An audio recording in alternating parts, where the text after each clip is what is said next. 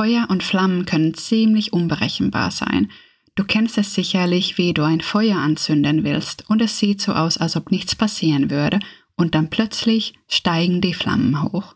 Genauso kann es auch beim Burnout sein. Für den Umgang mit Feuer schauen wir uns heute das 3x3 des Burnouts an, nämlich wie die geistige, emotionale und körperliche Erschöpfung auf die drei Lebensbereiche Körper, Geist und soziales Umfeld auswirken. Hey und willkommen beim Podcast Stressbefreiung. Ich bin Silja Düllele, Coach und Trainerin mit finnischen Wurzeln.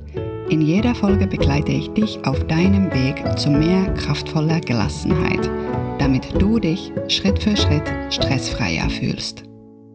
Diesen Sommer, als ich in Finnland auf dem Ferienhaus meiner Familie war, hatte ich naturgemäß etwas häufiger was mit Feuer zu tun ob jetzt Feuer für, die, für den Saunaofen oder ein Feuer abends äh, einfach so am Strand oder das Feuer am Grill, um Essen zu machen. Und da ist es so, dass wir keine Kohle verwenden, sondern das Holz von den Bäumen, die auf dem Grundstück gefällt werden.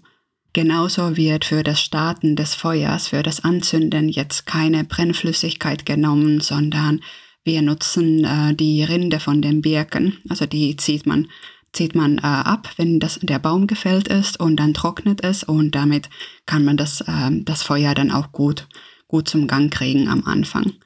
Und dieser Prozess des Feuermachens und des Feuerstartens ist ziemlich interessant, denn man weiß nie so richtig, ob es jetzt gerade gut klappen wird, wie lange es brauchen wird, bis das Holz dann auch wirklich Feuer gefangen hat.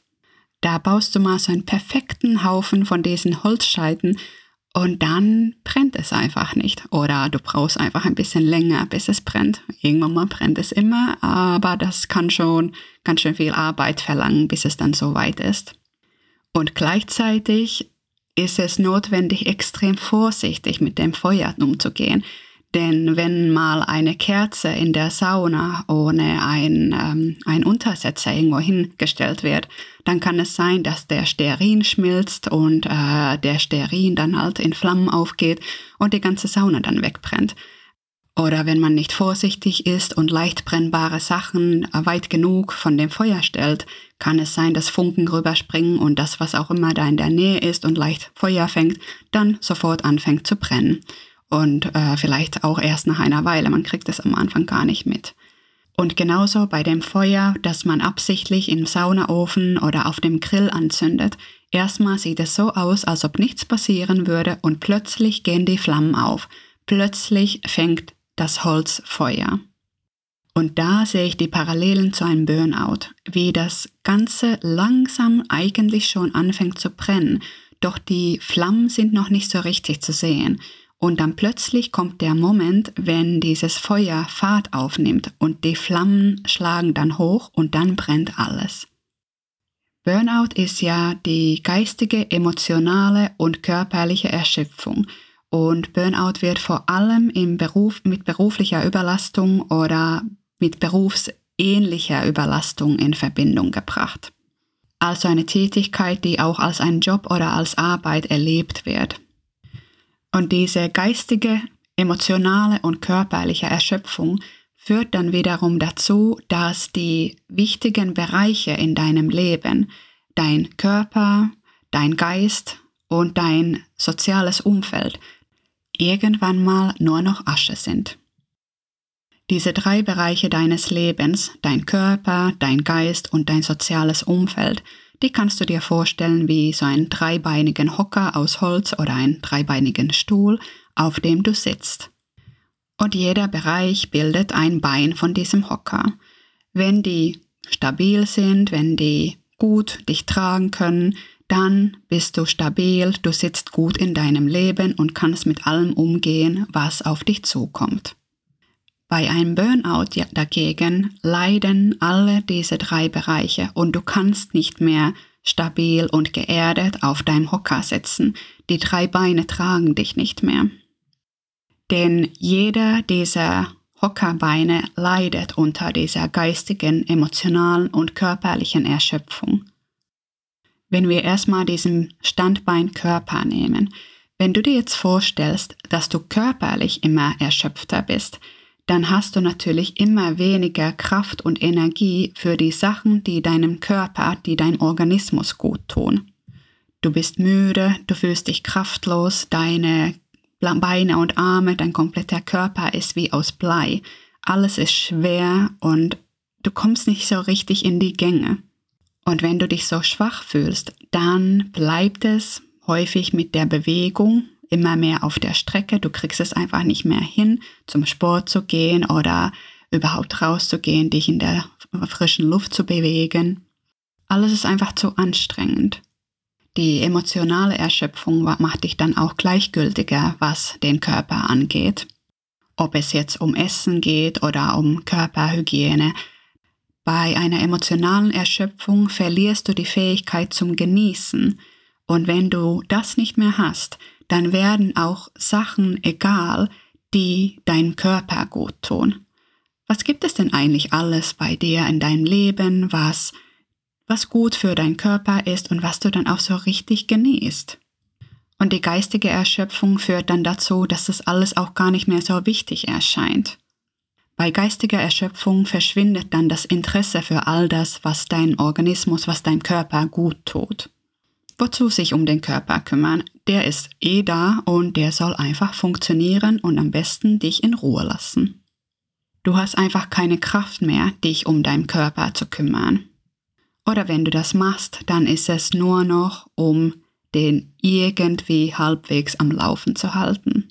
Und nach und nach, mit der Zeit, wird dieser Bereich deines Lebens, dein Organismus, dein Körper, dieser Standbein deines Hockers immer wackeliger körperliche Aktivitäten, die dir gut tun würden, die werden weniger, Schlaf wird immer schwieriger, die Körperhygiene leidet und das Essen wird einfach egaler.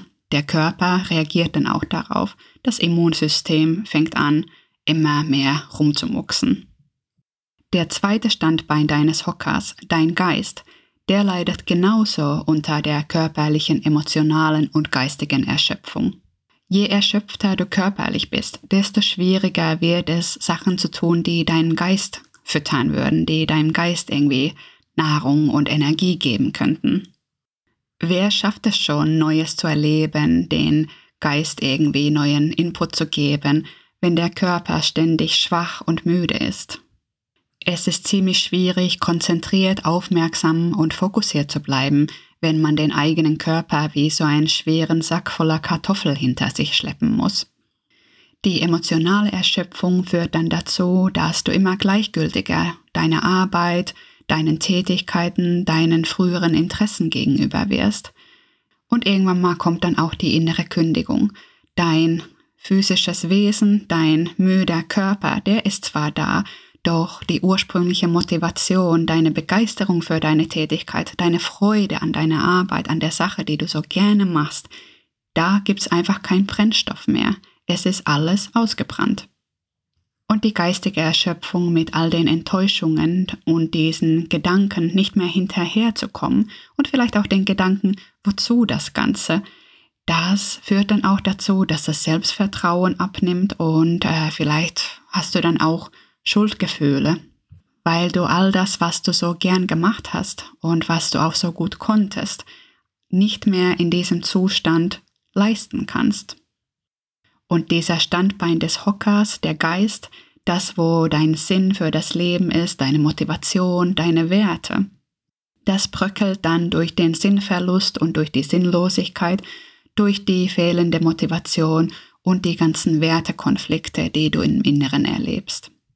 Dieser dritte Standbein deines Hockers ist dann dein soziales Umfeld und das leidet genauso unter der körperlichen, emotionalen und geistigen Erschöpfung. Und dieser Standbein ist enorm wichtig für uns Menschen, weil wir nun mal soziale Wesen sind. Wir brauchen dieses soziale Umfeld. Doch wenn du körperlich keine Energie, keine Kraft hast, dann wirst du wahrscheinlich auch keine Kraft haben, aus der Tür zu kommen und deine Freunde zu treffen, Zeit mit Kollegen zu verbringen, überhaupt mal von deinem Arbeitstisch oder deinem Arbeitsplatz aufzustehen und zu den Kollegen zu gehen und dich mit mal, mal mit ihnen zu unterhalten.